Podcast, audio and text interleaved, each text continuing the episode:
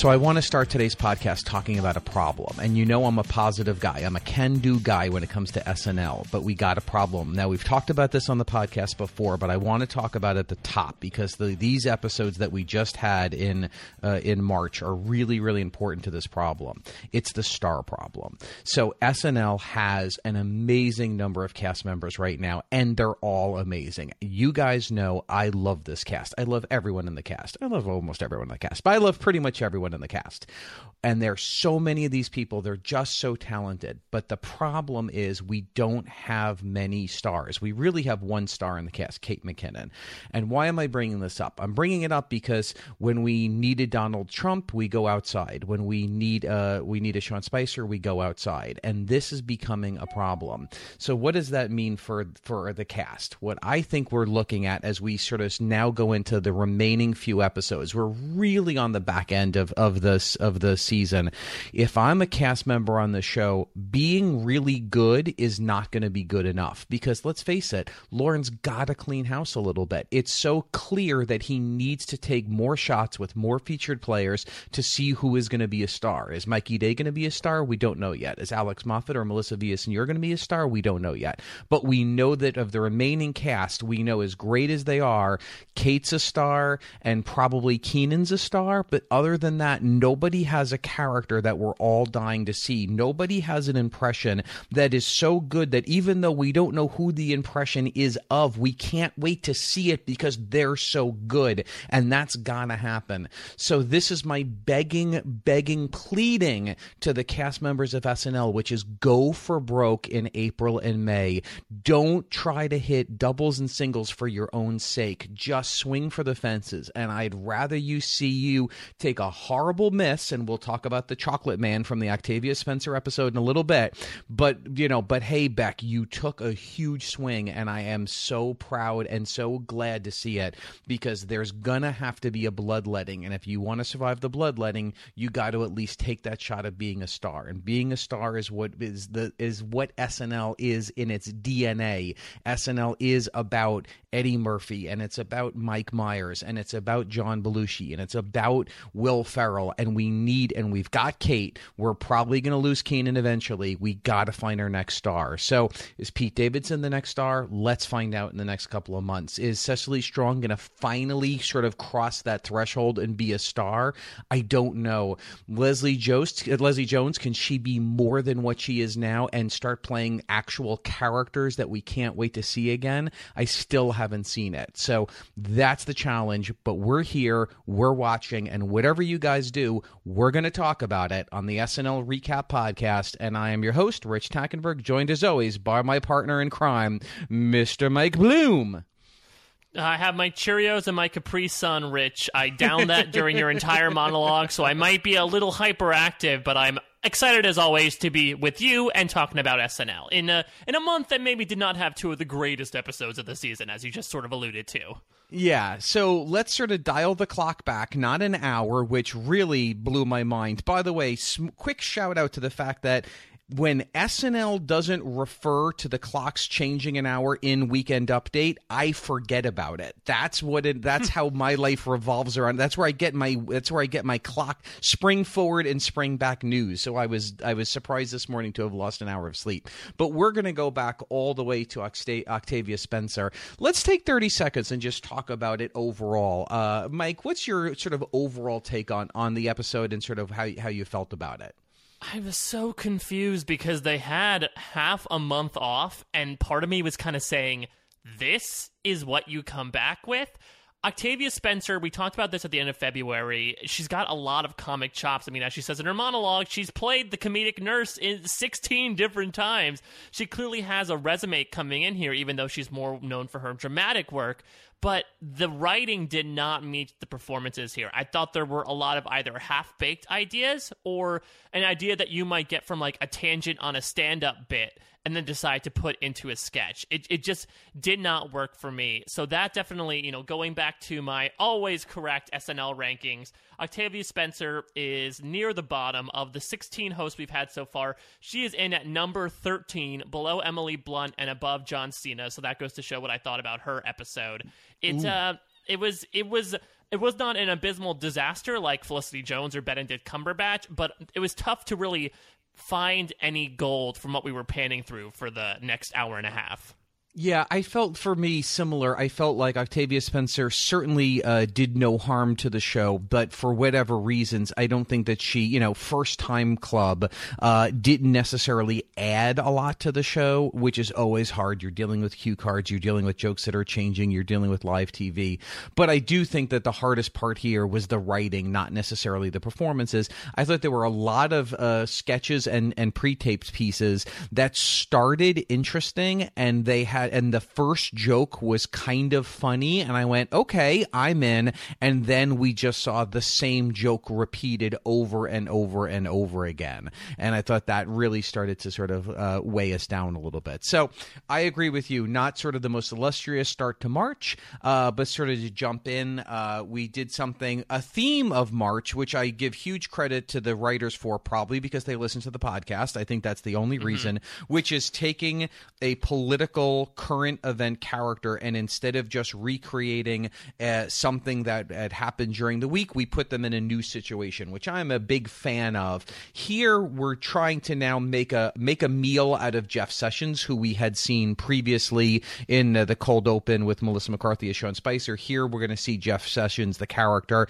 sort of hold his own and sort of uh, and be the the lead in a sketch, which is going to be a Forrest Gump, uh, uh, you know, redo uh, with Jeff Sessions sessions. Um, and again, I thought this was more fun than funny. I don't think, as much as I love Kate McKinnon, I don't think that the Jeff Sessions impression itself is big enough that I necessarily thought uh, I couldn't wait to see it or there was anything about it that was funny. Um, so, uh, and it was it was making fun of clearly an iconic movie, but a movie that was that I saw in the theaters 23 years ago. So I'm hard mm-hmm. pressed to remember any of the specific specifics beyond Box of Chocolates and Run Forrest Run. So I think there were a lot of references that I didn't get, and I was in the theater when this movie first came out. Yeah, I mean, there, this was a basic mapping game to start out. Like you said, we sort of hit the highlights that came with Forrest Gump, but to sort of paraphrase the quote you always attribute to Lorne Michaels, why Forrest Gump? Why do you feel like you need to take Jeff Sessions and apply him to this piece of pop culture? It's not exactly a, a one-to-one comparison. It's not similar to, you know, when everyone said, "Oh, Larry David looks Larry David looks like Bernie Sanders," and then they decided to sort of merge the two together. This one kind of came out of left field. I thought this one also maybe went on a little too long. It was paced very oddly, where, you know, we say comedy usually comes in threes. So then we had three people sitting on the bench and then we have the whole Putin reveal, which I thought was funny, but maybe could have came a little earlier. But then there's an appearance after that, sort of like a, a, a you know a, a coda at the end with Octavia Spencer appearing as Minny from The Help, which I also wonder for those individuals out there who have not seen either Forrest Gump or The Help, they must have been hmm. completely confused out of their mind because they have no idea why people are hooting and hollering except for the fact that Octavia Spencer's there.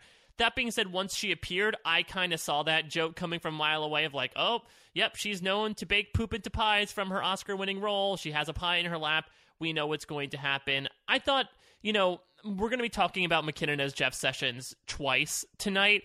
And I, it's actually interesting tracking her progression of this impression from, you know, the Sean Spicer sketch, as you mentioned, from February into this, into what I thought was a much stronger appearance on Weekend Update, where she sort of morphed this persona into like a mischievous little elf man rather than sort of what she did here, which was just a blank Forrest Gump slate. So this is sort of like the the puberty state of the Jeff Sessions impression.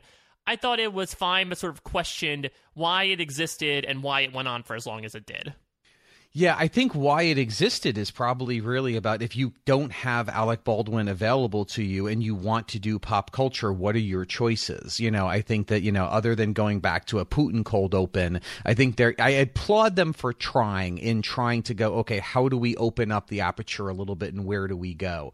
But I agree with you. And, and also, as you alluded to, the fact that it was four people on the bench, A, I don't think that the Jeff Sessions works as well when it's monologuing to someone as opposed to sort of the character work uh, with another uh, actor, but also because we're in live TV, we have to do sort of this bus overlay graphic to switch people and those couple of seconds when it's not killing and we're not going into the bus transaction with just the entire audience bowled over in laughter you can feel that lag of oh get to the next one. Like i'm i'm so ahead of it. I just sort of want to get to the next one. So uh, that said a couple of funny things. I like that he said kellyanne ain't got no legs from the photo of her kneeling Yeah. on the thing which was going to be a bit of a they showed that photo which i thought was odd that they showed a photo of it uh, in the cold open but we're going to see it's a very subtle runner that we're going to see through the show which i love love that. Yeah. I, I, I, don't know, I don't know if we'll have an opportunity to talk about it because it's again it's, it's a runner, but I'm always a big fan of when eh, what you sort of alluded to with your plea to the cast in your cold open monologue of how. I- just love when SNL tries new things. When they do a Daryl's Place, when they do the post sketch conference, and this is another example of it. Uh, it really, you know, we forget sometimes that SNL is a sketch show, not necessarily just a series of sketches. And I feel like the show doesn't often capitalize on that serialization. So to have this runner of Kellyanne appear in random places, I think was just a really nice, subtle thing to do throughout this episode. And I hope they do more of it. Yeah, yeah. So, so let's go into the monologue. Octavia Spencer is a first-time host. I gotta say, I thought you know interesting that you know if you don't remember, basically she basically just does a monologue. She as a as a non-comedian and not known as a comedic actor, she basically just reading off cue cards performs a very straightforward monologue. Couple of you know comedic premises here that I thought were fine. Um, I thought the whole thing was very pleasant. It was it was uh, appropriately not the longest and I gave her sort of huge credit for just uh, sort of going for it and not relying on a song, relying on other cast members to come in and do the heavy lifting, relying on a cameo from a you know from something to sort of give a big applause break. I thought that she held her own. Uh, You know, nothing that I'm going to go back and and uh, and remember a year from now, but I thought she did a nice job hosting the monologue, uh, even with her resting nurse face. yeah, it was it was short and sweet, which was nice. And as you said, I think she set herself up to be a, a pretty solid performer, which again will show throughout these sketches.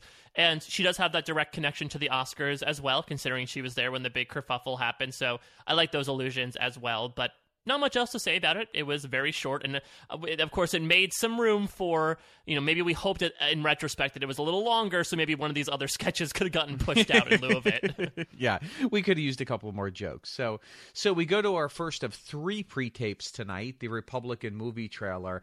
Um, uh, you know, which I, you know, the the premise of this being this is the, you know, the the historical, uh, you know, uh, um, fictional film about the one Republican who stood up to the craziness of Donald Trump, but it's still TBD because we don't know who it's going to be.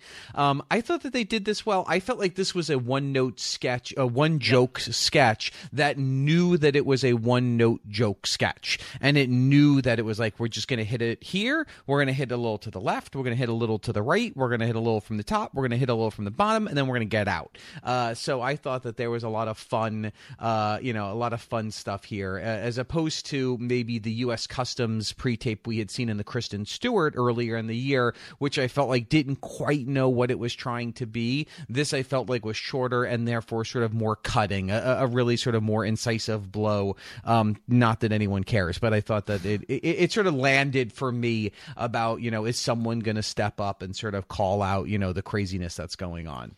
Yeah, I thought, as always with these pre-tapes, the production quality was great, and you know the tone was created very nicely. I personally thought there were diminishing returns with the TBD, uh, especially when they kept elongating exactly what you know. I thought the TBD was a nice filler, but then to do you know TBD reasoning or you know TBD moment of uh, moment of silence, what have you. I thought Right. maybe we didn't need to do that again and again and again, but it was innocuous enough, which again I think is high praise for some of the stuff we're about to talk about in this episode. Yeah, because you know we, we come out of that we go to the the first you know live sketch post monologue, which is the the drug company hearing uh, about the uh, about the employee who feels like you know uh, the drug names have been stolen from her. Uh, this I felt like was a one note joke sketch that did not know that it was a one note joke sketch, uh, and uh, and again sort of out of the out of the gate when we're talking about Seasonique, the drug Seasonique, and we meet her niece Seasonique Williams. I thought oh, okay, it's an interesting play on you know uh, you know the perception that that you know that some people, black people, often you know have names that you know are made fun of, and maybe they're like Joe. So okay, interesting sort of mapping bit, and then we just ran through drug names. I mean that I feel like if you handed me the premise, I could have written the rest of the sketch because it would. I felt like it didn't zig, it didn't zag. There were no surprises. It was just uh, it just was what it was, and I don't know that any of the performances sort of elevated it. So for me, this was uh, it, it, cute, and then started to get a little rough for me.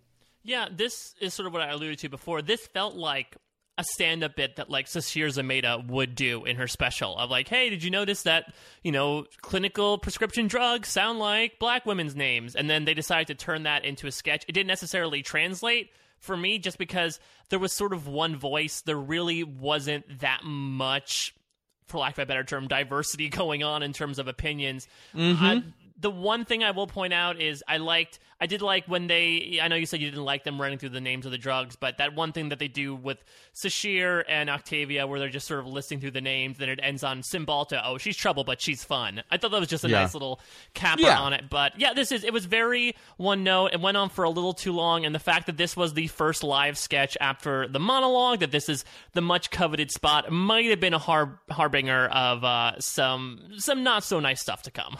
Yeah, yeah. So uh, we go into another pre-tape, which is "Girl at the Bar." Uh, here, you know Cecily Strong is waiting for uh, waiting for Aidy Bryant, and while she's waiting at the bar, a series of real nice guys, uh, sort of real anti-Trump, pro-Hillary, pro-feminist movement uh, men, are going to sit down and have uh, very warm conversations with her until she turns them down, and then they call her a bitch and storm off. Um, again, the first time this happened, I saw it sort of saw it coming, but thought it was fun enough. Uh, you know, like okay, that back piece was sort of cute, and that he sort of played it well. And then when he uh, leaves and uh, and Kyle sits down, it to me felt like, oh well, I think we know where that's going to go. And then it just sort of played itself over and over again. So you know, I feel like I was getting a little bit worn out from sort of the uh, from mm-hmm. the the the the the repetitiveness of the sort of first three sketches in a row. So uh, I don't know. For me, nothing to write home about here. I really have to commend Cecily Strong and Beck Bennett for like the first quarter of this uh, yes. this taped before the reveal because that is some of the most grounded, realistic acting I've seen on SNL in quite some time. And, you know, it's, it's, rare. Sometimes you find these comedians who don't exactly do serious acting, and so it's tough to put them in those situations. But Cecily and Beck were really game for it, so that when that reveal actually happened, you know, when Beck turns from this uh, the carrying this guy to be like, "Bitch, why can't I just nut?" It, it just it makes it really funny. but then I agree, this has sort of been I mean, we're all almost being repetitive with, with how repetitive these sketches get, where they're just sort of going through the motions again and again and again. Even when we get to Aidy Bryant as the friend that shows up at the end, I think we all kind of knew where it was going to go. Yes. It changed things up quite a bit, but I mean, I can't I can not definitely knock this sketch for not doing anything new with it, but I do feel like the performances were very committed, which again is something we don't usually see on SNL. So I have to give them props for that. Absolutely, absolutely. No, I thought they did it. They definitely did a great job. Yeah, and everyone in this did a nice job. So, uh, and I also like the fact that you know, even though it's going to be a bit of a theme, I mean, this we're going to see a uh, this uh, sort of underlying um, premise seen again at the end of uh, of of next week's show. Uh, so it's a little repetitive, but I do like what we're seeing in these two sketches. Is okay, we're clearly going after Trump, we're clearly going after Jeff Sessions, but by the way, we're also going to give it to the to the liberals uh, a bit here and there. We're going to take some some actual shots at them as well, which I sort of appreciated that they did. Absolutely. I mean, let's move now into what I feel like is probably the sketch of the night, the Zoopolis recording. You know, I guess it is for me the sketch of the night almost by default, but I, I yeah, you know, damning uh, with faint praise. yeah, and I, you know, I thought this was, you know, we've seen there's so many different ways that SNL will do the sort of revolving door of uh, of sketches, and and this is certainly a different one. I will say that, and and we'll, you know, we're talking about, you know, Zoopolis. They're doing a recording, and they're going to have three voiceover actors have to just sort of lay in a couple of lines of famous celebrities. So a very easy a reason to just see very funny people do their the impressions that they do well. Um, you know, that said, I think that one of the things is, you know, you can really see the power of hair and makeup in doing impressions that is sort of stripped away here. Uh, and and I think that in some of these impressions, it, it's it it was really missing to not have that. Um, but that said, I thought you know was was fun to just sort of see see see the run through. I mean, I guess I might give it just high regards because I was so ecstatic to see Melissa Villaseñor finally do her thing. As as someone who had followed her intermittently, probably not as much as a listener Johnny D. Silvera of her work outside of SNL, including her time on America's Got Talent.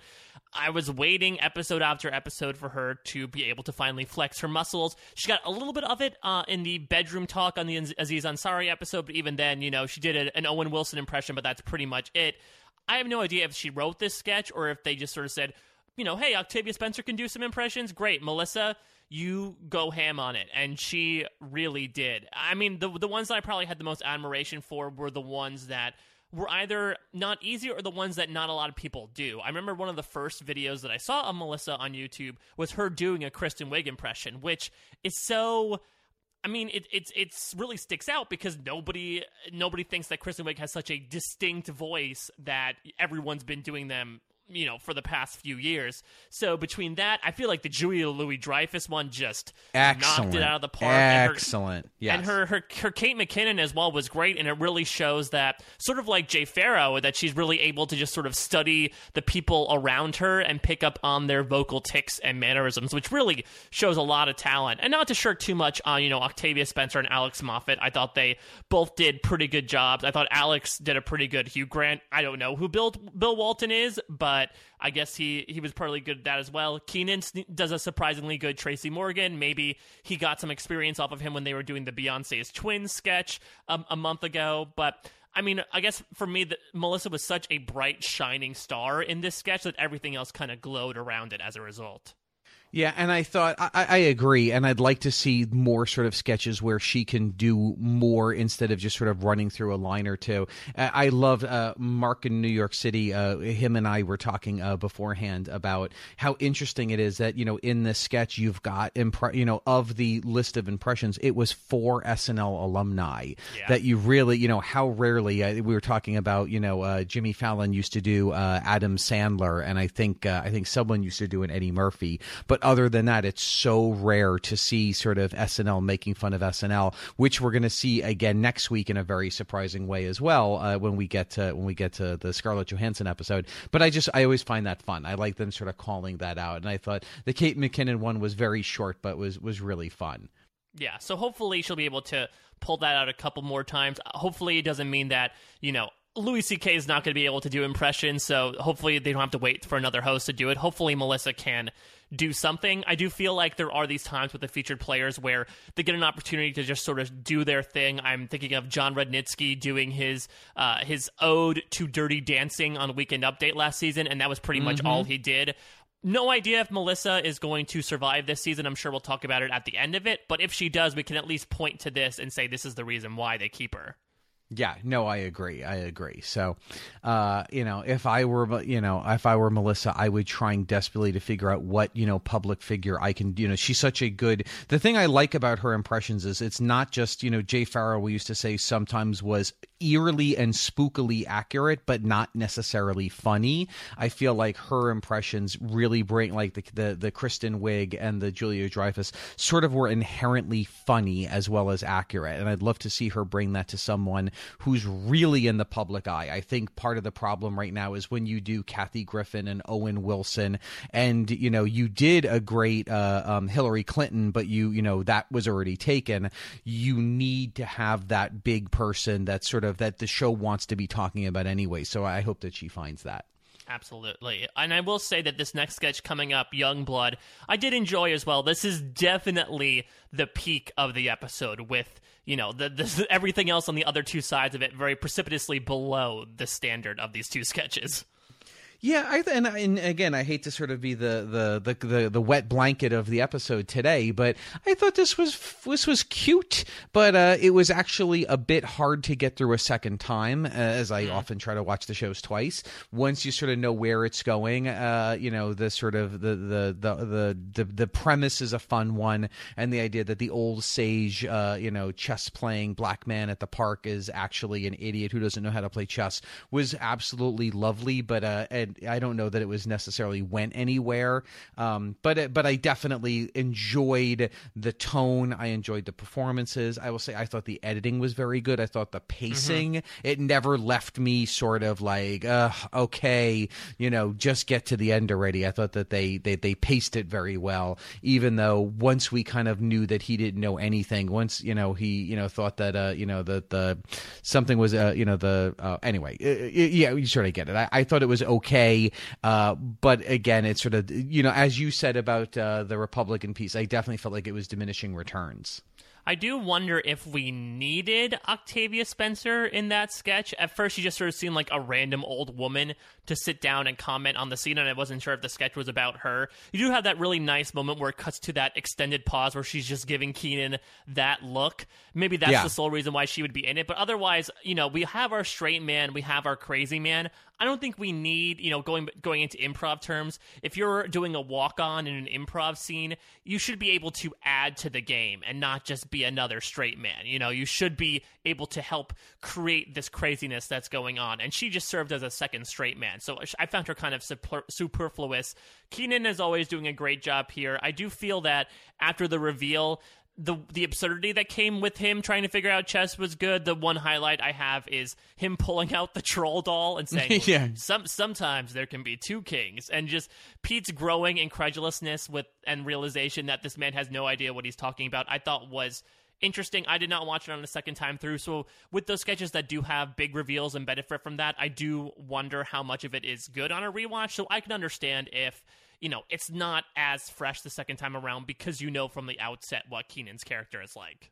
Yes, no, I agree. I agree. So, uh, but definitely fun, definitely fun, which uh, sort of brought us into uh, uh our musical act. And uh, speaking and, of fun, yes. So, Father John Misty, which I will, this will not shock anyone. I had not heard of before it was announced he was going to be hosting. Uh, although our friend of the show, Mark, brought up this one of two very interesting factoids that I did not remember. That if the name sounds vaguely familiar to you in the Aziz series. Masters of None, there's an episode where Aziz is deciding which girl to take to a, a super secret indie show concert oh, yeah. uh, with a hot girl or the friend, and it is to go see Father John Misty. Apparently, is according to Mark. So sort of fun there. So uh, apparently, uh, uh one of the one of the uh, folks in my office, one of the the one of the coordinators, uh, she's a big fan of Father John Misty. So I got to listen a little bit. So I didn't have high expectations. Thought the first song, "Total Entertainment Forever," was fine fine. Uh, it was just like, okay, that's sort of what I thought. Uh, and then his second song towards the end of the night, Pure Comedy, for me was the highlight of the entire show. I uh, have watched it three times. Uh, I think that he seems like he is probably the biggest pain in the A ever. he is probably someone that if I had to have a meal with, I would be, uh, you know, going out of my mind. Uh, but boy, that second song for me was just something else. I, I thought he just knocked it out of the park.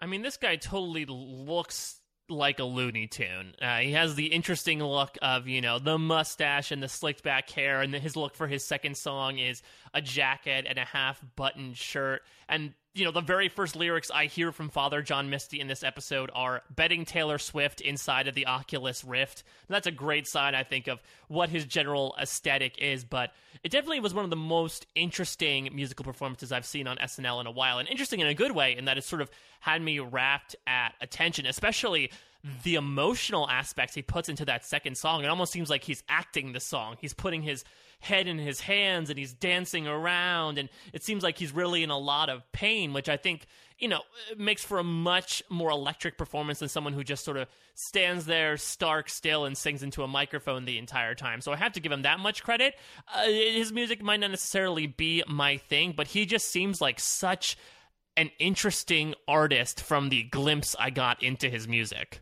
Yeah, definitely, definitely. So, so good, uh, nice, pleasant surprise from uh, from the father. So that was fun. Uh, and then we go into weekend update, uh, which I thought you know was fine. It was interesting. I think both weekend updates, I uh, I enjoyed the jokes probably more than I enjoyed the jokes in uh, February. Um, but I didn't really write anything down, which is always a bad sign when there wasn't much. The only thing I wrote down with my favorite joke was because it was so bad when they talked about about the uh, the guy who's suing U2, and he said Oh, he has to worry because his his lawyer is working pro bono, which I thought was such a bad joke that I loved it. Yeah. Um, but overall, I thought it was. I, I thought that the the you know in general they uh, they just hit way more than they missed, and it, and it was solid. Just I thought solid jokes. Yeah, I mean the big uh, onus, I guess, of Che and Jost this week was about the whole Trump tweets about the wiretapping and also jabs at Arnold Schwarzenegger after he decided to lead the Celebrity Apprentice. So that, of course, was the top story. There was an interesting sort of change, I feel like, in Colin Jost, at least these this show and the next show that we're going to talk about. I mean, I feel like he's getting more gas from the crowd, he's getting more groans from the crowd, and it's interesting to sort of watch his evolution from when he first came on a couple years ago, and people were complaining, you know, just a Seth Meyers clone, hashtag fire Colin Jost. But I feel like he's starting to become a little I don't want to use the term raunchy, but he's starting to, as you alluded to again in that opening monologue, he's starting to to try to hit more line drives and hit balls farther and farther Yep. into the weekend update ballpark. Which, Yep. as the pro, as the pro bono joke shows, not all of them will land. But the fact that he's enticing such an interesting reaction from the crowd is not something that we didn't really see that much in the Meyers era, or in Poehler, or in Fallon, or in Fey. So you have to say he's at least unique in that regard. Yeah, and his reaction to the Bono joke I thought was really great. You know, Dennis Miller used to always say Johnny Carson every once in a while would almost intentionally, uh, you know, uh, approve a joke that he knew would tank so that he could have a great reaction to it. And I, I almost felt like that was the move with Jost of like, I'm going to throw out this real groaner so that I can sort of, uh, you know, uh, have that reaction, which I thought was very funny. Yeah, and uh, again, uh, we talked about this, I believe, in the January episode. Michael Che has some very interesting takes on the government. Again, uh, I did not see too too much the day after, but I could totally imagine Michael Che's big rant about how he actually kind of feels bad for Kellyanne Conway, saying that she's essentially the customer service for Donald Trump. I could certainly see some people take that the wrong way, but again, I do have to admire that obviously there are i think some things in this administration that at least the late night comedians have been able to make a meal out of. I'm glad that in a show that airs at the end of the week that has the perennial problem of how do we make things funny that people have already been laughing about for the past week che's able to kind of take things from a different point of view that makes you think a little bit and also laugh at the same time Yeah, yeah. I thought she did a nice job. Uh, He did a nice job with that. Yeah. Um. Uh. You know. So we get to see as our first correspondents Don Jr. and Eric Trump show up uh, as correspondents. So usually we see them as sort of bits within bits. This time they're going to sort of get to be featured, which I was sort of interested that we've never seen these two characters enough to know. Okay, what's going to be sort of the hook? What are we going to sort of go with here? Uh, and I think what I had assumed they were going to do based on uh, you know some of the previous sketches is that Don Jr. is the smart one and Eric is the dumb one, uh, and instead we get a variation on that, which is Donald is the uh, is, is the responsible adult and Eric is basically a child, and uh, and we're going to treat him like a child. So you know, for me, I thought this was uh, you know it was very harmless. I thought uh, you know as far as it, it is it is by far as far away as you can get from cutting incisive commentary on the political landscape. Um, you know, but just as dumb jokes go, I thought this was really cute, and I thought the two guys did a nice job. Uh, it made me want a juice pack as well. Uh, but I thought it was uh, it was definitely uh, you know definitely a, a a fun piece watching the two of them uh, and and sort of waiting for the Eric uh, sort of you know uh, exclamations to sort of break up the pieces. Yeah, and again, good on Alex Moffat and Mikey Day here. You know, we've been sort of singing their praises, I think, the past couple months about the fact that as featured players, they're still able to kind of carve their own paths within this ensemble. And I mean, you know, Mikey Day's been doing some great stuff. Alex Moffat's going to show up quite a number of times in these couple of episodes, which is not usual among featured players. I mean, let's even look at Melissa Villaseñor for another example of the exact opposite. I, I do like the the sort of uh, narrative they were building. Good on Alex Moffat for being able to essentially down an entire Capri Sun over the course of 20 seconds, which is very admirable. And I sort of like the leap it takes at the end when, you know, Donald Don Jr. says the only people making decisions for the Trump organization are Eric and myself and Dad. I think again, you, those those Yeah. Eric sort of Yes. exclamations at the end, they were leading us they're, they're building them with us and then they sort of just knocked it all down with that one statement so i'm glad they're at least building these characters so that you know if we do unlike jeff sessions for example in that forrest gump sketch if we see these two appear in a regular sketch we can sort of understand what their characters are now Yeah, yeah. Um, so I bet we'll see them again. Certainly, I think they had fun with it. So uh, I think it was all real good.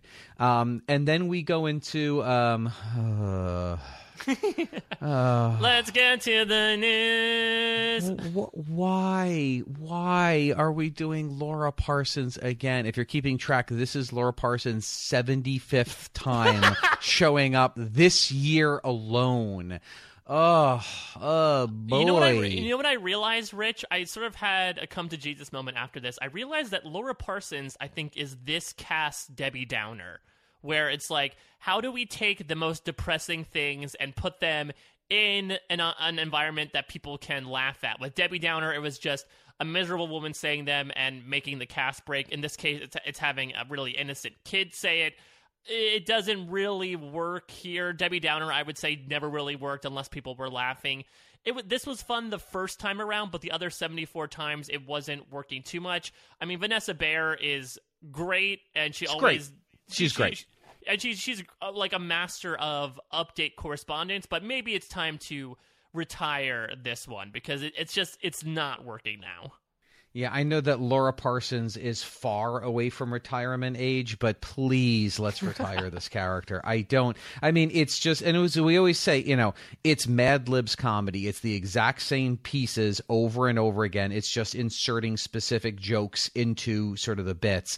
And in this case, I, I just felt like, you know, we had seen these uh, jokes before. There was really, uh, you know, or and there was really nothing that I felt like sort of jumped out. Like the, you know, the a lot of the stuff just didn't feel to me like it was particularly interesting. So, um, so yeah, I I don't get it. I just don't get it. Though I feel like uh, Laura Parsons was going to be a nice introduction, if you will, to what we're about to experience over the next four sketches and in this back half of the episode.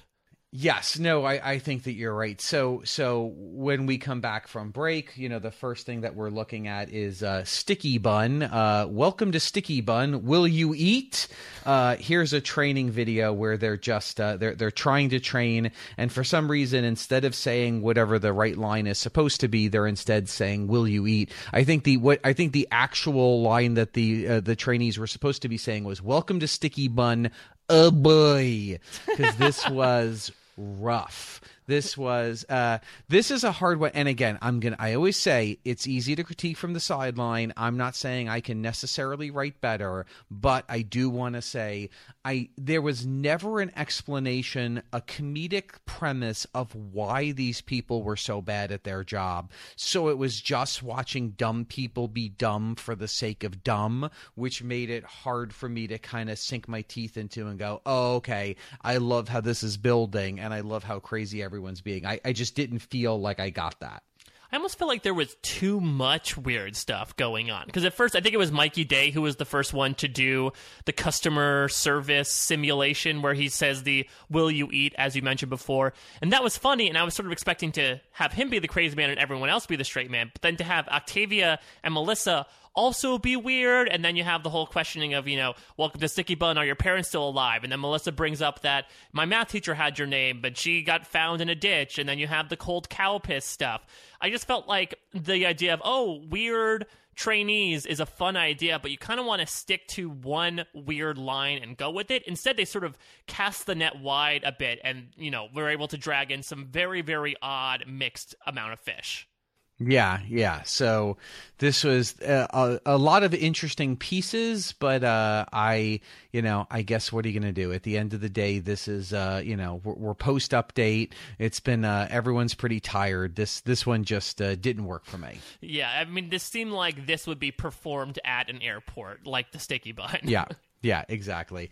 And uh, I got to say, unfortunately, no better. We go to the wine bar sketch. This is where Cecily Strong shows up with her new friend Jode, uh, and it's Octavia Spencer. And uh, we're not quite exactly like I don't, I couldn't quite hook into uh, what was going on here. I, I didn't know if it was supposed to be that Jode was supposed to be just like a very boring, non sassy black woman, or if she was supposed to be borderline homeless, and and she was the crazy person. Uh, I so this felt like just an odd sketch. I, I, mean, there was a little bit of a sort of reveal later that you know that um, that uh, Cecily Strong's character had been considered maybe doing something racist, and this might have been her way of sort of uh, you know turning it around. But uh, I don't know. For me, I, I didn't quite know what I was watching. This was my oh boy of the night, just because to me, until we got that that explanation, it was Cecily Strong doing a ghetto voice, and that was cringeworthy to me. And I felt so horrible for Cecily that she had to get put in this sketch where she had to talk to this Oscar winner like she was, you know, from a decrepit neighborhood for five minutes. And it just, the humor really was not there, even when you got to Joe's weird thing about, like, you know, give me this drink and then in five minutes, please put the do not disturb sign on the bathroom.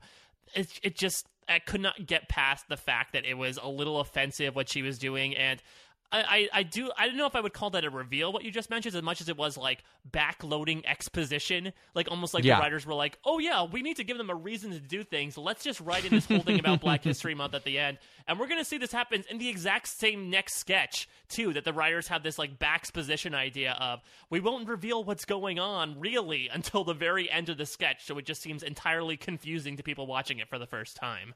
Yeah. Now that said, now the chocolate man is a traffic accident. But I will say, when you're getting to, to 1245 at night, I would rather see this than see Wine Bar or Sticky Bun or even Spencer Gifts. I, I thought this was, I, I don't quite know, this was so out there, but I love that they went for it. I thought in general it was a really fun piece. I, I, uh, uh, even though it, I know I'm sort of, it sounds like I'm being contradictory. It didn't work, but I'm glad that they took the swing. Yeah, I mean, as you said again in that monologue, Beck Bennett really was admirable here with the weird accent and the chocolate themed parody songs to the point of where, I mean, people were breaking because of how insane he was. And I completely agree. That's what the 10 to 1 is all about. Does that mean it was a good sketch?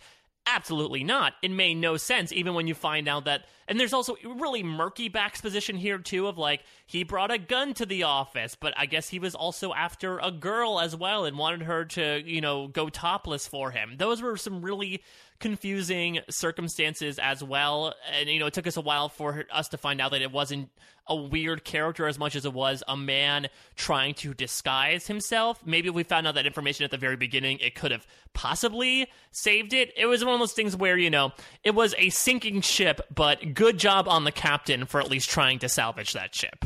Yeah, no, I agree. I agree. Um, so, uh, and then the last sketch of the night, uh, you know, for me was another just it was just rough. Uh, you know, we, we get to the headquarters of Spencer Gifts and we see that it is run by Octavia Spencer. Um, th- this for me, I, I, I, said to, to Jen, I felt like this was a sketch. I felt like at the Monday night pitch meeting where every uh, every writer and cast member has to pitch three lines to the host, uh, three premises that that almost never get written. That somebody said Octavia Spencer's Gifts, and it got a nice laugh, and then nobody ever never did anything about it. And then at you know Wednesday night when they were desperate, someone said, "Hey, remember when uh, when somebody you know when Alex Moffat thought of that uh, Octavia Spencer Gifts? Could we actually put that into a into a sketch?" Uh, I thought this was this was a tough one, and I think that unfortunately, with no disrespect to Octavia Spencer, she does not have the experience and the pedigree of a live sketch performer to kind of save a sketch that maybe wasn't right.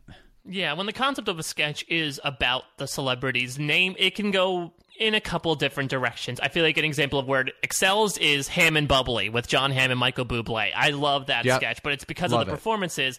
On the other hand, then sometimes you get Peter Sarsgaard's Sarsgaard, uh, which really did not work, and that was definitely a sign of the times. I encourage you to all check that out because that's a remember that makes us remember a time when SARS was a thing. This definitely seemed like a wouldn't it be funny if Octavia Spencer ran Spencer's Gifts? I didn't make the initial connection at first until she said, you know, when my father bought this company. Uh, we talked about this, I think, in our February episode with the Sean Spicer stuff. Got to give props to the props department here. Uh, Yep. They had they had a lot of work to do with trying to make the outlandish Spencer's Gifts stuff. In, um, put it viably into a sketch, and they were able to do so successfully. In that regard, the props were probably the best part, so I had to give a thumbs up to them there. Yeah. So uh, you know, you know, uh, you know, good nights were fine, and uh, and I think we can kind of close the book and uh, and sort of let go of this one. Uh, put put number fifteen in the can and move on to number sixteen. Uh, you know, this week we have Scarlett Johansson returning, which I was excited to see. Now I will. I want to sort of set the the table here for a second. That as I may have said in the past, you know, I you know Scarlett Johansson is is my first. She is my first love. She is my woman. She is the uh, she was when she first hosted on January fourteenth, two thousand and six, with guest host Death Cab for Cutie. Uh, I was in the audience with my buddy Mark. It was the very first time I ever saw Saturday Night Live in person, sitting in the audience in Never Studio 8H. You never forget your first. So, uh, and she was fantastic then. Uh, I, I, you know, I will say this episode I think was not fantastic. I think it was a step up from the week before. I think there were more hits. There were still a number of misses, but I think what you could see is whether it's that Scarlett Johansson is naturally better at this than Octavia Spencer, or whether there is just something about having done it four times prior, or some combination of the two. You know, Scarlett Johansson was in it. She was integral. She was she made sketches funnier. Maybe she didn't always save a sketch that couldn't be saved, but she was she you, you could feel her. And not that Octavia Spencer didn't give hundred percent, but uh, you know she was sort of immersed in the characters and was sort of uh, able to sort of rise above sort of reading off the cue cards. And I thought uh, gave us gave us some real fun moments in a generally hit and miss episode.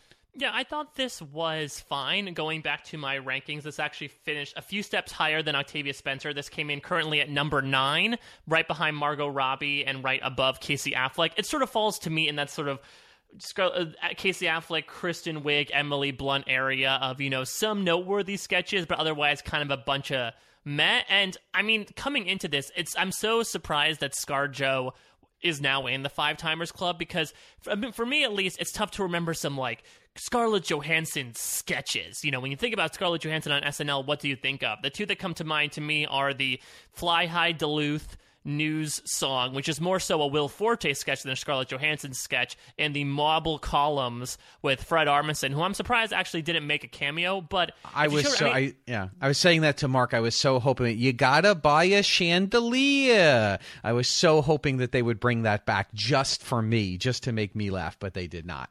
But yeah, you know, you're right. She doesn't have, you know, she's certainly uh, when you look at five timers, you know, she doesn't have the run of you know Tom Hanks creating memorable characters like Mr. Short Term Memory. But uh, you know, I think you can definitely say, you know, there was almost no sketch where she felt like the the host was the weak link. No, definitely not. And there are a couple of sketches that I really like and would probably be my favorites out of this month that I'm sure we'll talk about. So that's why it's, you know, still the bottom half of my SNL host, but much higher than the predecessor of this previous episode we just talked about. So you know, we open up with uh, again. We're uh, you know what I like is instead of just doing a press conference or doing a, a scene in the White House with uh, the Angel of Death, Steve Bannon, we're sort of taking our you know commander in chief and placing him in a different environment. Uh, this is imagining that the aliens were attacking in 2018, and uh, part of our our military response is relying on the commander in chief Donald Trump. And uh, great to see Alec Baldwin back, and the audience goes crazy when uh, when he joins the scene. Um, and I thought this was a big cold open. This was a high sort of production value cold open. Um, and in Alec Baldwin, as always, is great. He brings great energy to the character. Um, a couple of funny lines, but I did feel this was more fun than funny for me. Yeah, it felt a little long. Again, I think it's because you know they want to milk out enough out of Trump, Trump as possible. I mean, now unfortunately, I'm sort of watching these Baldwin as Trump things with the knowledge now Baldwin has said in the past couple weeks on TV shows that you know he still wants to do Trump uh, at the White House Correspondents' Dinner, but he's kind of saying, uh, you know what, maybe I, I don't really want to do this anymore. And so now I think you could see the show saying, okay, we get Alec for this week, great, let's get out as much Trump references as we can in this one sketch. And I think this is an example of what they're going to do now that Alec is Alec is kind of on borrowed time with this Trump character of like, oh, we don't want to just waste a Trump appearance of him in the Oval Office. Let's try to really go for it and do something. I do admire on, as you said, them going outside of the White House and trying something completely new. And it's fun to sort of put Trumpian things, or at least the character Trumpian things, in this setting. Like, you know, when they say California was destroyed, and he says, Oh, so you're saying I won the popular vote. That was a yes. fun moment. And when they say the Trump Hotel in New York was destroyed, and he's like, Oh, yeah, there were some really great people staying there. Oh, no, I'm sure they were just, uh, they're really the best people in the world. I thought, you know, those were great character beats, but unfortunately, I can't not watch these now without thinking about, like, how many more do you think Alec Baldwin is going to have in the can here? I, I'm, I'm assuming he's going to finish out the season as Trump, but I wonder how many more times over the next four episodes are they actually going to use him in person? Yeah, no, I think you're right. I think that you're going to see. I think he's going to show up, uh, you know, here and there. I suspect that he'll be there for the Louis C.K. episode, and then, you know, depending on, you know, going from there. Yeah, how, many are we really going to see him going forward? I think maybe two or three times. I'm sure the season finale, and then I think I could see him saying to Lorne, "Look, you know, I'm not saying I'm not going to come back next year, but I'm saying, you know, you probably should start looking for someone and see who you can find." Mm-hmm. Absolutely. But we we have someone to yeah. induct, Rich. Scarjo's in the Five Timers yes. Club.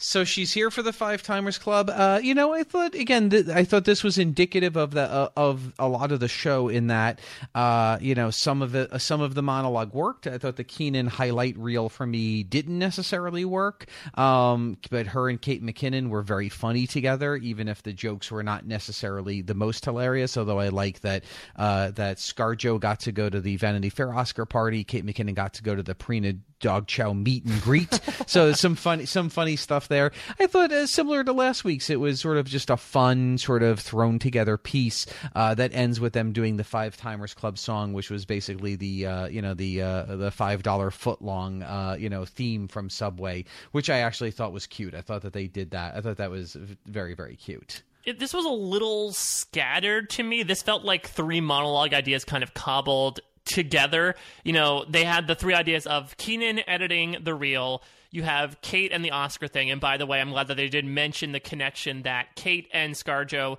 are in a movie together called Rough Night, which just aired a trailer, I think, this past week. Looks pretty funny. Uh, I will definitely see it and see how it goes. And then you have Kenan then walking out in a robe as like a diva type of character since he's been here the longest, and then they do the induction ceremony as well. I kind of wish they had just stuck with one thing, like when with Melissa McCarthy when they had the big production number last season about how where they say like four and one eighteenth uh, shows that she's done. I, I think if you if you want just stick with one idea and then blow it out to a ten rather than taking three ideas at a three and smushing them together. I agree. I agree. So, uh, but you know what? It was it, we got out on a relatively you know quick moment, which I thought was not a bad idea. Uh, go to our first live sketch. Uh, it's it's the local news sketch. I I always enjoy sort of the mocking of local news at, at the unfunny asides and and how funny they are. Like the fun tie always makes me giggle. It's not that funny, but for some reason it makes me laugh. And then uh, we've got our guy Danny Bangs, who is an animal photographer photographer uh, who is accidentally introduced as an animal uh, pornographer, and then we sort of see that joke sort of unravel uh, over over the course of the episode. Again, a very one note joke, and yet uh, a one note joke sketch, and yet I thought, you know what? How often do you see lower thirds comedy? Uh, I thought that I thought that this was fun enough that they they evolved it enough uh, to, from, and, and I did like the little bit of arc where it we're starting out uh, uh, that it's clearly they're, they're, saying it's oh it's our fault we've made a mistake uh, and by the end they're investigating the uh, you know the uh, uh, you know pornography scandal so I thought that they did a nice job with that. I had no idea where the sketch was going at the start because I thought, okay, there's a guy named Danny Bangs and he's an animal pornographer where exactly are we going at 11:45 at night here? It's still late, but it's not 10 to 1 late where you can do that weird type of stuff.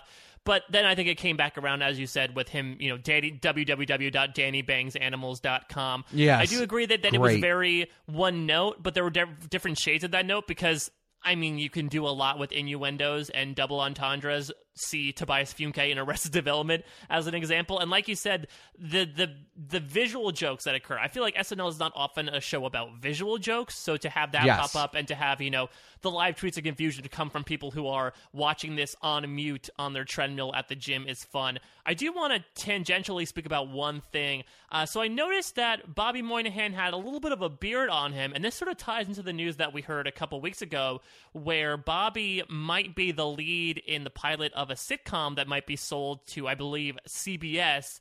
What do you think the chances are, Rich, of your boy Bobby making it out after season 42 of SNL? You know i mean great problem to have. You know he is you know he is the lead in a pilot that they're shooting for cbs it is with broadway video if i remember correctly so he's still within the family. Um you know and if it gets picked up then he's clearly going to leave. He obviously can't do both. Uh, we saw this most recently uh, when john mulaney as a writer and then nasim pedrad as a cast member left to go do mulaney on fox produced by broadway video. So they didn't leave the family but very clearly they were leaving leaving uh, leaving the show. So you know, I think it's win win. I think if the pilot goes, which obviously I would love to see Bobby Moynihan be a sitcom star, I think he'll leave on, on very good terms. And if you know if the pilot itself doesn't get picked up, then we'll just see him return. Uh, you know, I don't think that Bobby's going to leave uh, anytime soon unless he was asked to leave. Uh, if I were them, I definitely would not ask him to leave. So hopefully, uh, hopefully that's not the case. But again, you know, if he does go, it's it's for good reason, and I'll, I'll still be watching Bobby whether it's on NBC or CBS. Yeah, and I mean he's a very very talented person. I mean I feel like for a while there, especially after the vacation of Kristen Wiig, Sudeikis, you know, Andy Samberg, Bill Hader, he was him and Taran Killam. I feel like were really starting to hold down the ensemble on the male side for a while until you have Beck Bennett and now Mikey Days stepping in. Though you know, sometimes we talk about random shows where he's not there. He's he'll show up a bit in this episode, but I feel like it's a little intermittent. Maybe it's because of him sort of having, you know, straddling two different lanes at once and that he might be working on the sitcom stuff while he's working on this stuff. I'm not entirely sure, but hopefully if he is going, he'll be able to do some really fun stuff on the way out. For your sake, I hope we get to see one more Riblet appearance in this season if this is his, indeed his last one. Exactly, exactly. Yeah, I, am I'm imagining he probably hasn't been doing much uh, for that pilot just yet, so hopefully he can sort of focus uh, for a little bit. So we'll see.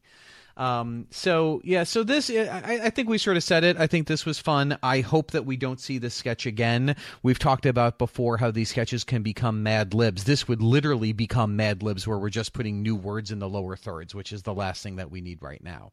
Yeah, absolutely. And I will say, you know, I don't want to poke too much holes in the verisimilitude of these scenes. I did find it odd when the zoo fired him because you would think the zoo, of all people, would know what he was doing and what the confusion was, so they wouldn't immediately suspect that he was fornicating with the animals. But again, I, I shouldn't poke too many holes in a three minute sketch. And I yeah, did not mean yeah. that in a lower third type of way that will take my words and use them against me.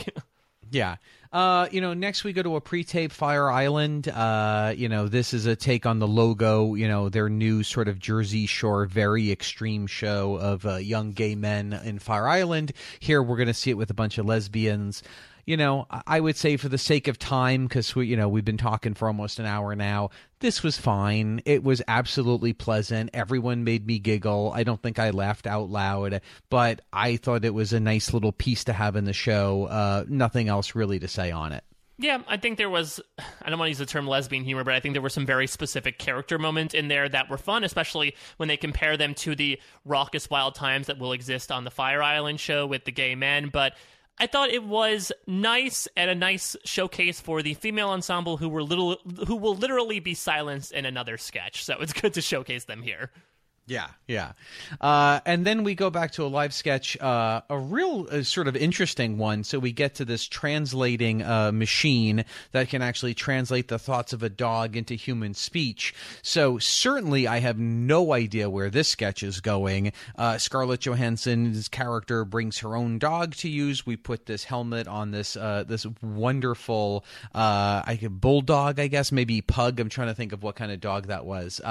but Max the dog reveals that he is a big Donald Trump fan. Uh, and not only is he a big Donald Trump fan, but he's actually the voice of reason in the sketch. And I thought for me, the fact that they made it uh, the dog likes Trump was inspired, but only inspired. The fact that they made it a very reasonable Donald Trump fan was just brilliant. And I just thought, uh, I don't know that this sketch overall, you know, gets like, you know, Hall of Fame status or anything, but just a really fun sketch sketch with a really fun premise that the the scientist can't understand why he would like why he would be a Donald Trump supporter, and the dog has has very legitimate reasons. Yeah, I mean, it was a, the scientists were a little bit in crazy town for me. It's the point of where you know Cecily pulls out a gun at the end and threatens to shoot a dog. You also have to go back to the old adage that you never work with kids or animals, and we see here where you know the Max the dog ends up taking off his helmet at one point, and ScarJo has to put it back on. I mean, I do kind of feel like no matter what the dog was saying, the audience would be on the dog side because it's such it was such a darn cute dog. I know you and I are both dog lovers. Yes. Rich. I thought I thought everyone was game for this sketch, and I do have to agree with you. At least I do have to give SNL some admiration here for at least trying to make I don't know if this I guess this is a form of political commentary without necessarily, you know, making Alec Baldwin come in as Donald Trump or having someone else impersonate another member of the cabinet. It's more so commenting much like that Dave Chappelle election night sketch. It was more so about uh, commenting about what the populace is feeling rather than this is what's going on in the government. Yeah, no, I agree. I agree. And and also huge shout out to to Scarlett Johansson who as you said is working with a dog who in this case was not sort of uh, playing nicely and she sort of just grabbed the the you know as things were going a little awry, she just sort of grabbed the helmet, started putting it back on, continued doing her lines. I thought just real a, a real great sign of of someone who's come into her own as a live comedy performer and just sort of owned it and didn't freeze and and her her lines were not sort of uh, stilted and judder, jittery because she was also dealing with the logistics issue. Uh, just really fun. I thought she did a nice job. Mm-hmm. Um, and the look on the dog for me was a little bit uh, the same look that I had had watching some of those last sketches of the Octavia Spencer episode. So yeah, I, we, I th- we can find a lot of similarities. yeah, yeah. Uh, and so from there we go uh, even weirder in our live sketches to a commercial for Olive Garden. Some background actors shooting some stuff uh, uh, with the director Beck Bennett directing some of our live background actors, uh, getting sort of oddly weirder and weirder. Um, and you know, for me, this was such a, a, a lovely and wonderful performance piece. Uh, the logic behind it made almost no sense. Uh, the way that it built uh, did not follow any logic to anything. The fact that the director was also doing weirdly black minstrel voices at the end of each piece didn't track at all. Uh, and, and yet, and, and nor did it build and heighten to the end of the scene. And yet, I think think the four performers, you know, Mikey Day, Scarlett Johansson, uh, um, uh, um, uh, Leslie, uh, Kenan Thompson, and thank you, and Leslie Jones did such a nice job of just of just committing and just letting themselves look really stupid, which is hard. I think it's hard to just let yourself look just objectively dumb on camera, and they did such a nice job of it here. I loved how stupid this was. It was so simple, but like you said, the real gold lies in the performances. I mean, the sketch on paper is essentially one big game of Simon Says, right? It's Beck Bennett as the director saying, Simon Says, stick your head in the bowl of pasta. Simon Says, make the weirdest orgasm face that you can do. And, you know, one would argue that it would go on too long based on that merit, but it ended up escalating in some weird way. I loved, like you said, his harebrained excla- uh, his explanations of like, okay, so for this neighborhood, you know, Mikey Day kissed Scarlett Johansson. For this neighborhood, Kenan kissed Leslie. For that one neighborhood in Atlanta, Leslie, you Right. kissed Scarlett Johansson. And just the weird oddities and just the image of Kenan with his face in the bowl of pasta for a good like four minutes. So great. was So so, great. funny. And this just shows again that like some of the best SNL sketches, you know, you could have Christopher Walken come in and just talk about how much he needs more cowbell, and it's an instant classic. I'm going to call this an instant classic, but the strength here lies in how it really isn't saying anything. It's just Beck Bennett yelling out stupid commands and everyone trying to do them to the best of their ability. Yeah, and you know, I, I will say, as we talked about before the show uh, off mic, that uh, you know, the one thing I will say is, as I was discussing before, that as much as I like this sketch, how much more would we have liked this sketch if instead of Beck Bennett, it was Jason Sudeikis in that role? Yeah. Like, you know, we don't have in the cast that alpha male uh, you know that you know that great kind of alpha male who can play that part to 11 i and i wouldn't knock beck bennett at all but it wasn't at 11 i almost would rather have seen bobby moynihan take a run at that character um or even pete davidson maybe but but really calling out that we don't have that alpha male to kind of make that just to give it that extra twinge of jerk that uh that and and sort of scary jerk that might have made it even more fun but overall i think uh you know you know really fun sketch Yeah, I mean, I'm still laughing just thinking over when they when she he makes Mikey and Scarlett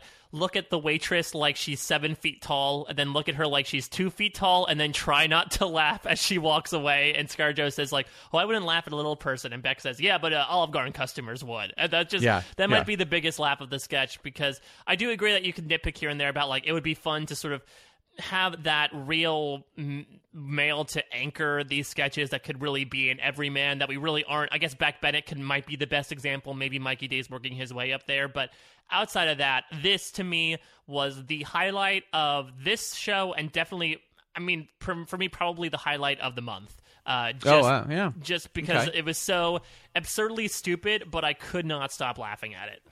Yeah, and by the way, if anyone like myself at the beginning of the sketch thought, "Oh, I wonder if this is an Olive Garden paid product placement," uh, as we know that they're doing this season, uh, the minute they start explaining what dummies Olive Garden patrons are, you were like, "Oh, nope, this is not paid placement. This is Yeah. this is absolutely not what Olive Garden wanted. That's for sure." It is weird. I think we, I don't know if we talked about this on show, but when we got the news that after the Super Bowl stuff, we're like, okay, so this Totino is an example of this. We're like, nope, they're still need to, they're still starting to roll out the sponsored content. And I guess they're trying to get in as many jabs at these sponsors as they can before they need to start talking about them in a positive light.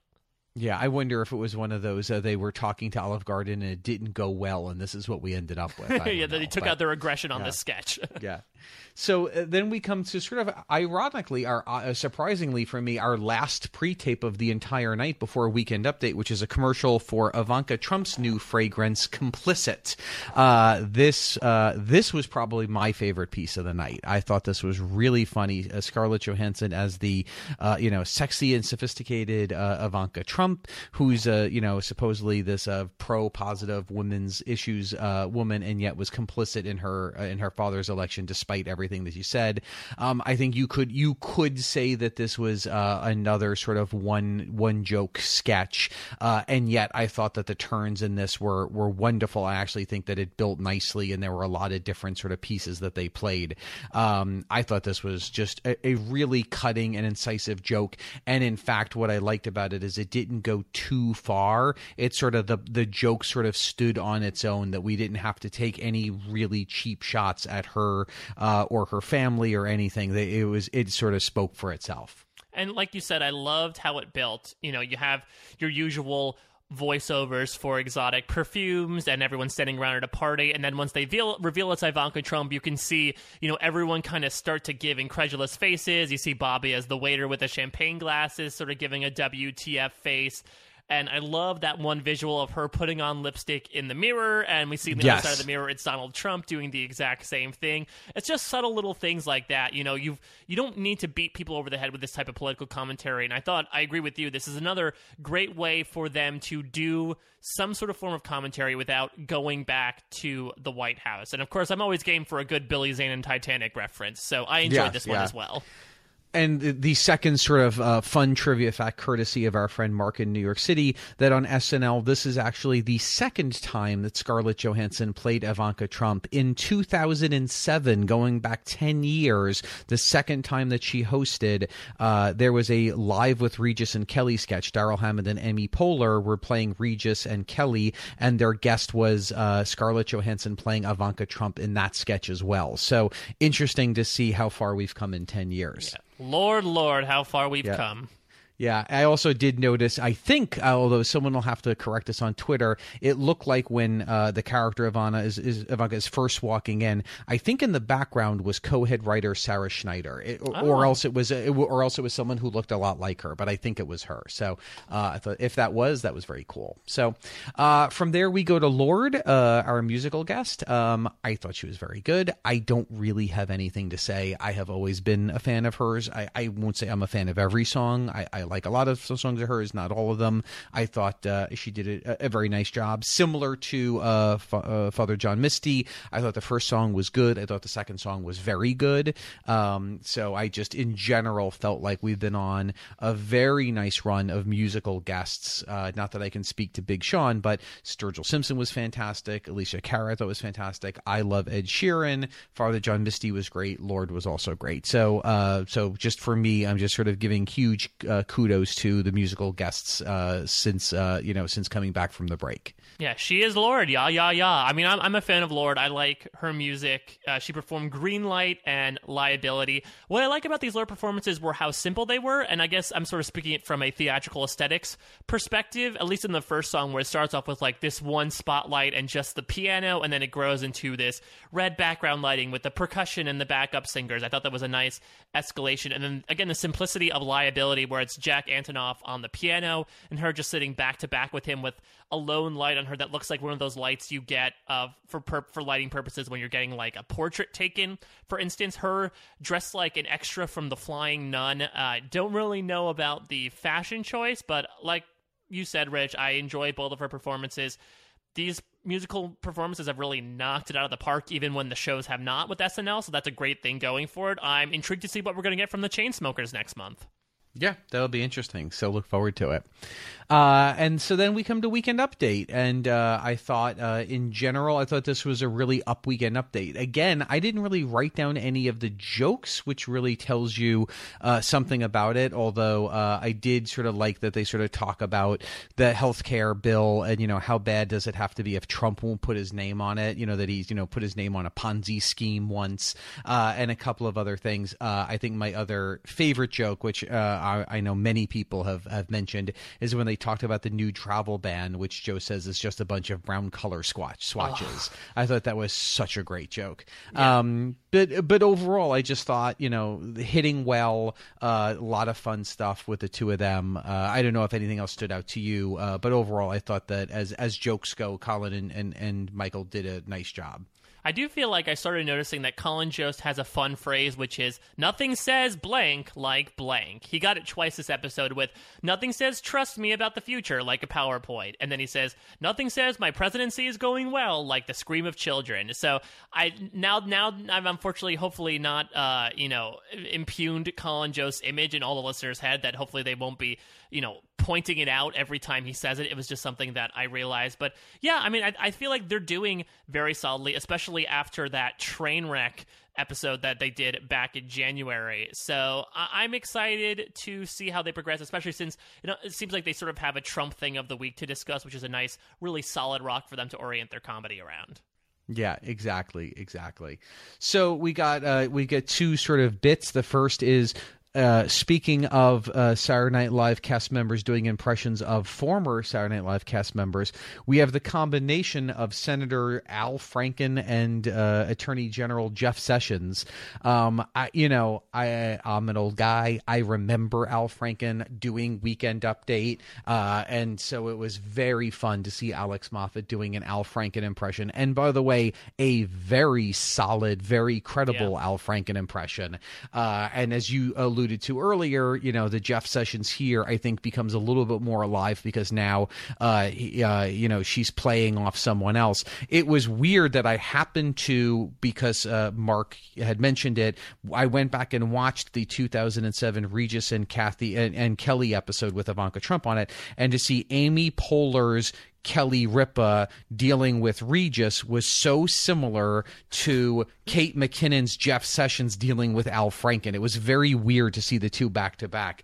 Um, probably more fun than funny here, uh, but a lot, a lot of really cute stuff, and I thought it was really fun. And I wouldn't be surprised if we see them again.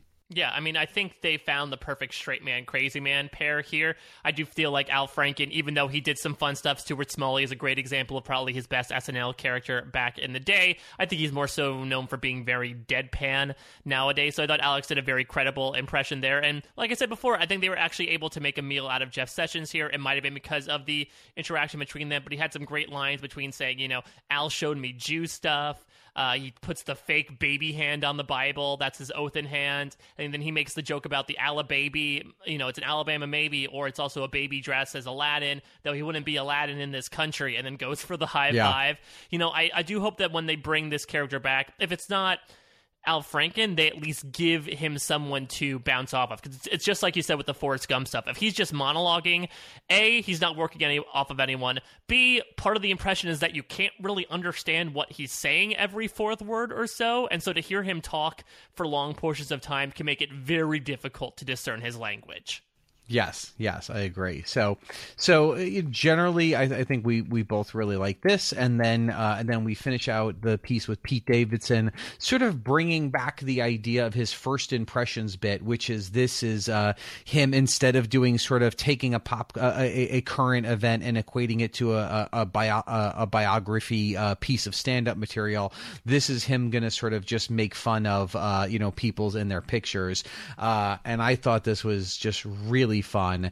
Uh, I you know I thought a lot of again it's cheap comedy, it's cheap jokes. I'll take it any day of the week. Uh, I made me laugh. Um, nothing made me laugh more that when he talked about Paul Ryan, uh, you know, was looked like that someone waved a wand over a ventriloquist dummy. I thought that was so funny. I thought that was great. Now, the question I have for you, Rich, is he did this first impressions, I believe, you know, back in, I think, December when they started talking about assembling Trump's cabinet. And I don't remember if you had high remarks for him there. Did you like it this second time out, or did you just like both appearances so much that it's sort of par for the course?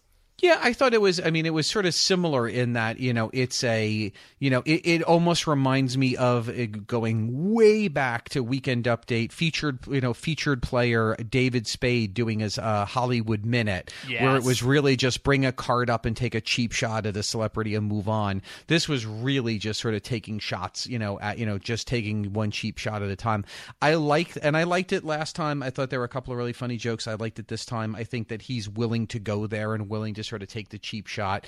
And I like that they mix it up. That you know, you know, assuming that, and I think we'll continue to see Pete Davidson doing more autobiographical kind of stand up bits at the Weekend Update desk, as well as things like first impressions. I think it's a it's a nice mix.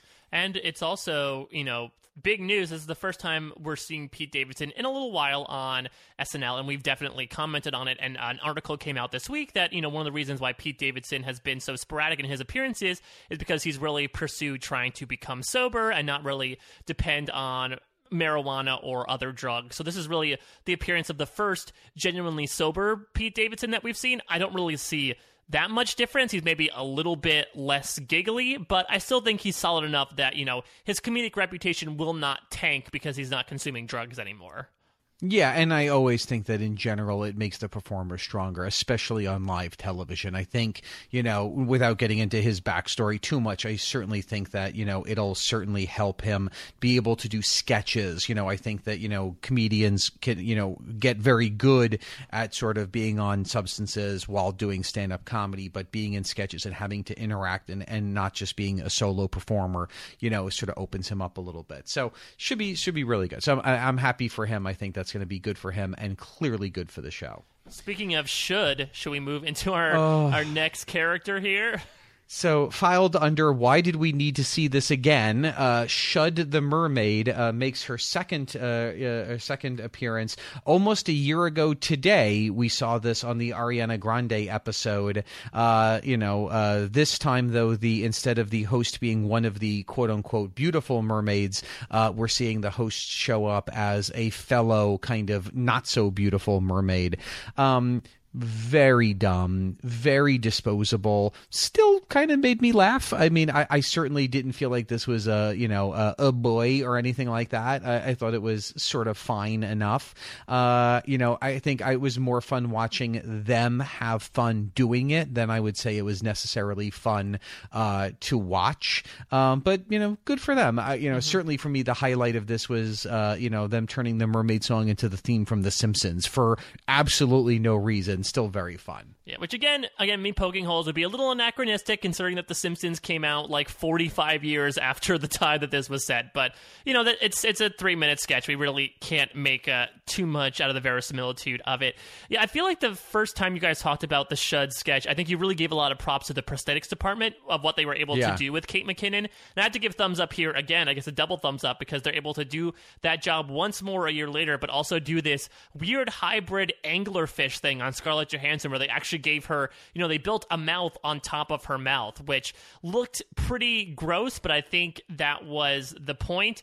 I think I like Shud the, the first time around, maybe just because it was more surprising. Like you said, it was clear that they were having fun. So I guess we have to enjoy that aspect of it. Uh, and this also falls into like a typical SNL trope of like, Shud is not a well beloved character, but I know sometimes they'll take like the recurring character and have the guest be their cousin, or you know, we we saw that a lot with Drunk Uncle the past couple years, with just letting someone else tag in on the family. I we was going to say of... the exact same thing. If the, yeah. the, the the second, it felt like Drunker Uncle. Like, well, we don't really need to, but I like that you guys are having fun doing it. Yeah, I mean, it's it's nice because then you'll be able to say, you know, you sort of had your cake and eat it too. The the host doesn't need to be the straight man in this scene and they also you also sort of still get the essence of that recurring character that people love so much. Again not sort of shud is an audience favorite but at least they were able to sort of say we'll have scarjo play side by side with kate. As we said before they have a chemistry so they work together a bunch throughout this episode. Yeah yeah uh, so okay, so we go from Shud to another return character, uh, Shanice Goodwin Ninja, who we had seen in the uh, the now sort of legendary Russell Crowe episode of April last year.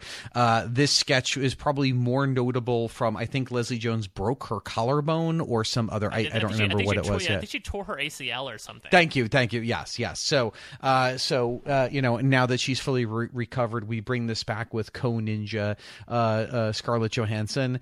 Uh, again, a very dumb sketch. I thought it was fun. I enjoyed it. Uh, you know, it was just it was just like a, a fun, silly piece of nothing. Uh, that was just you know a lot of gags of just you know the bad the bad ninjas showing up and and nobody knowing. Um, so sure, uh, you know why not? Yeah, it was chintzy, but it was kind of supposed to be. I think you know ScarJo is also promoting a movie Ghost in the Shell, where I think is sort of like an action sci-fi hybrid. So she was really in the zone. She even got to try out her Russian accent, which I think she might have used a couple of times sparsely in her role as Black Widow uh, with the whole Marvel Cinematic Universe. So yeah, I thought this was fine. There was nothing that really made me laugh out loud, but you know, again, good on sort of this aspect of let's put this 40 something year old woman into a ninja costume, and as long as she doesn't injure herself completely this time, she can have fun cartwheeling around the stage. Yeah, So, so uh, I would hope to not. I don't know that we need to see this again, but it was fun that we saw it. So, uh, and then we move to sort of an interesting live sketch, uh, a very sort of meta sketch, a sketch for the women. This is where we find out that uh, you know on a day without a woman, the women did not get to do any writing because they sort of observed the day. So uh, our good friends Beck Bennett and Kyle Mooney decided to step in and be nice guys and write a live sketch to really showcase the women's and women's issues which they are in, and then it turns out to be a sketch where actually it's just uh, Beck and Kyle doing all the talking in the sketch about women's issues and not giving the women a chance to speak. Uh, similar to uh, you know the girl at the bar pre-tape that we saw last week, um, which I imagine that those guys wrote or were part of the writing team on. Uh, I felt like I kind of got this sketch early on. Uh, it didn't really evolve. It didn't really grow for me. Uh, I think think because it was a pre because it was a live sketch, I actually sort of give it more uh, props that it was mm-hmm. just fun. Uh, it was just a very fun sketch, and I thought that uh, the commitment level was really fun. Uh, my one gripe is definitely that I just wish that the women had more, uh, could have had more to, uh, you know, more lines in order to see their righteous indignation. to, I think it would have been a little bit more fun. But overall, having the whole table of women that literally don't say a single word was a very funny sort of call out. Yeah. So again, uh, yeah, yeah, I have to again I have to give major props to SNL for trying or Good Neighbor in this case for doing something that's atypical to have this sort of introduction. And I wasn't sure at first if we were going another to Sir with Love route of them actually being s- pretty serious about something, but I love that introduction into the sketch where it's essentially just Beck Bennett and Kyle Mooney mansplaining the entire time. Uh, I do agree. I, I felt like even if they weren't getting enough lines, I feel like Aidy and Scarlett were not acting incredulous enough. Actually, a rare moment where Scarlett Johansson really didn't bring that much to the table. Uh, and I, I, don't know if they were trying not to mug too much, but I would personally like to see them get a little more offended. Uh, sort of like when I said with the girl in the bar sketch, uh, but this time with Kyle. I loved Kyle's like outrageous reactions to these facts. Just him like flailing his hands everywhere. He's, you know, as much as people may have chagrined him of, you know, all he does is just sort of mumble and act awkward, there are some moments where he can really do funny things outside of that. And this is one of these moments. And like you said, love the visual of them walking over to the big table with all of the female cast members just looking stone faced and then the camera just panning right back over back to them. When we had Lorde come out, I knew what they were going to do.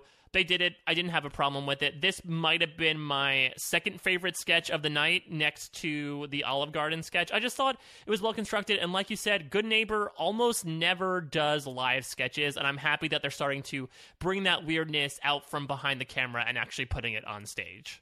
Yeah, yeah. So they they did a, a, fun sort of uh, a fun piece. Definitely, Lorde gets to cameo again, albeit a very predictable joke. Nice to see Lorde sort of show up in a cameo, which was fun. Um, and then speaking of odd and crazy, uh, our last sketch of the night, the funeral service. You know, this is what I want to see in uh, in a ten to one sketch. This is just silly for the sake of silly, high energy. Uh, you know, uh, you know, uh, David, the uh, dentist, has passed away, and at his at his funeral, we get to meet his friends Dan and Dee Dee, who perform little pieces of his club track songs that he had been writing. Um, it's it's very odd. I don't quite know why we sort of needed, uh, you know, we had Bobby, and then we brought up uh, um, Leslie Jones, yeah. who then introduced the. T- I, I don't know why we didn't just simplify that and just either start with Leslie Jones or well, take well, her we, character we, we started out. With, we even started with Vanessa, the widow, who right. passed it off to Bobby, who passed it off to Leslie. Right, it's like right. a baton. There's like the SNL relay race of the last sketch of the night. Yes, so that seemed very odd to me. Uh, but but that is a nitpicky thing in general. Again, the only thing that's funny about this whole sketch is to hear Kenan and Scarlett do the songs and perform the songs, uh, you know, that make no sense and very silly, and it's a lot of drugs and butts and and just just general funness. And I thought that they sold it, and I thought it was, I just thought it was really good. Yeah, I always have to commend SNL, especially nowadays when they do music stuff, because not only are the vast majority of them musically talented, but the songs that they come up with are just, even if they're not good, so damn addicting. I can I always talk about how I always get "Wishing Boots" stuck in my head, even though it's not even a funny song. Like that that hook just gets stuck in your head. Or "Space Pants" is another example. And here we have, you know, like you said, all of these weird in-house club songs that have really sort of raunchy lyrics. Uh, they weren't exactly laugh out loud funny, but they were fun enough that you know I'm, I'm enjoying myself. It's clear that they were enjoying them, themselves. I think it was a nice way to cap off the night. This and the Day Without Women sketch, I thought were a nice one-two punch to finish off this month. Yeah, exactly, exactly. So, uh, you know, fun good nights. Uh, a lot of the women were all wearing black shirts, uh, but uh, a lot of the guys were not. So it was a little bit of a weird, like they were trying to sort of say something, but not everybody was in on sort of the uh, the, the, whole scope of it. Uh, but that said, it seemed like really everyone enjoyed having her. It seemed like there was a lot of a lot of connection with her in the cast. Five Timers Club certainly doesn't surprise me, but overall, I think a not not one that we're going to put in the uh, in the uh, Hall of Famers, but still a lot of funny stuff. And it's you know so often you know we've seen so many good episodes that have fall off the cliff after Weekend Update. I actually felt like this was the kind of night where even after Weekend Update, while I won't remember all of them, there was a lot of funny to be had throughout. Yeah, a lot of a lot of you know rise and fall throughout without it nothing being too horrible. So I thought pretty solid episode, like you said it's you know right at the topping off the bottom half of my rankings, sort of, sort of in the middle. And speaking of Five Timers Club, we are next going to be seeing someone who's starting to make his way up there uh, with his fourth appearance in five years. Louis C.K. is going to be back on SNL. Yeah, which is, you know, surprising, not in a good or bad way, but surprising in that, you know, we, we just saw him last season. So, uh, which is not something that you often see. So, uh, that obviously a lot of, a uh, lot of faith in, in Louis C.K. bringing it. So we have a fairly atypical break. Uh, we're going to be off for, is it three weeks or even four weeks? Yeah. Um, it's going to be, let's see here. I'm going to count this. Wait. So we've oh, yeah, got off one, two, three. Yeah, we're back in four weeks which is what they did last year. But last year we had an early Easter mixed in, so we sort of they were off for four weeks during the Easter break and then came back for a long run. I think what we're seeing here is because we front loaded the season so much because of the election. Uh, now we are going to see sort of this big break, and then we'll come back and probably sort of uh, you know we'll do this episode.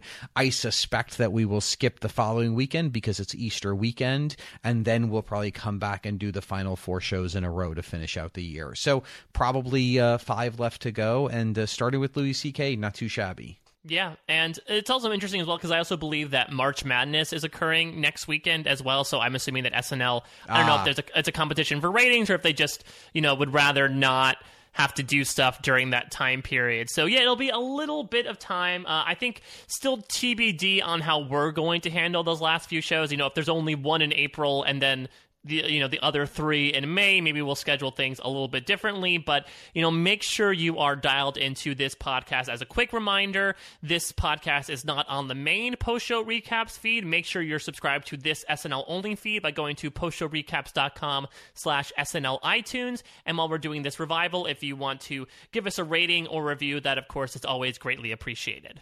Please do. Would love it. And love to hear what you want to say. And you know, let's keep the conversation going on Twitter.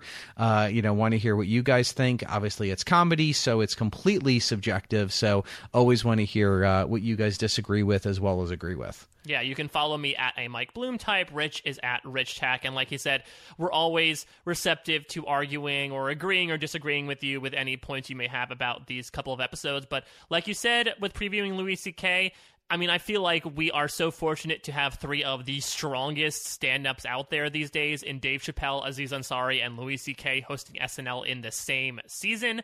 Uh, both Dave Chappelle and Aziz Ansari had very interesting politically and humanity based monologues as well, and I can only assume that Louis C.K. is going to deliver the same thing, and hopefully you know, there are some classic sketches in this era that have existed in Louis C.K. episodes, so hopefully that sort of translates over into the sketches themselves as well. Yep.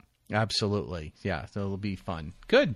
So look forward to uh, talking again in April. More Saturday Night Live to come as we uh, as we start to wind down the year, but there's still a lot more comedy to talk about. Yeah, looking forward to it. So I guess this is it for now. March is go- is behind us, and we we look forward to April, and hopefully Jen will be able to hop back on as well and talk to us about these uh, episodes. Exactly, exactly. Great. Well, thanks for listening for everyone, and we'll talk to you guys online.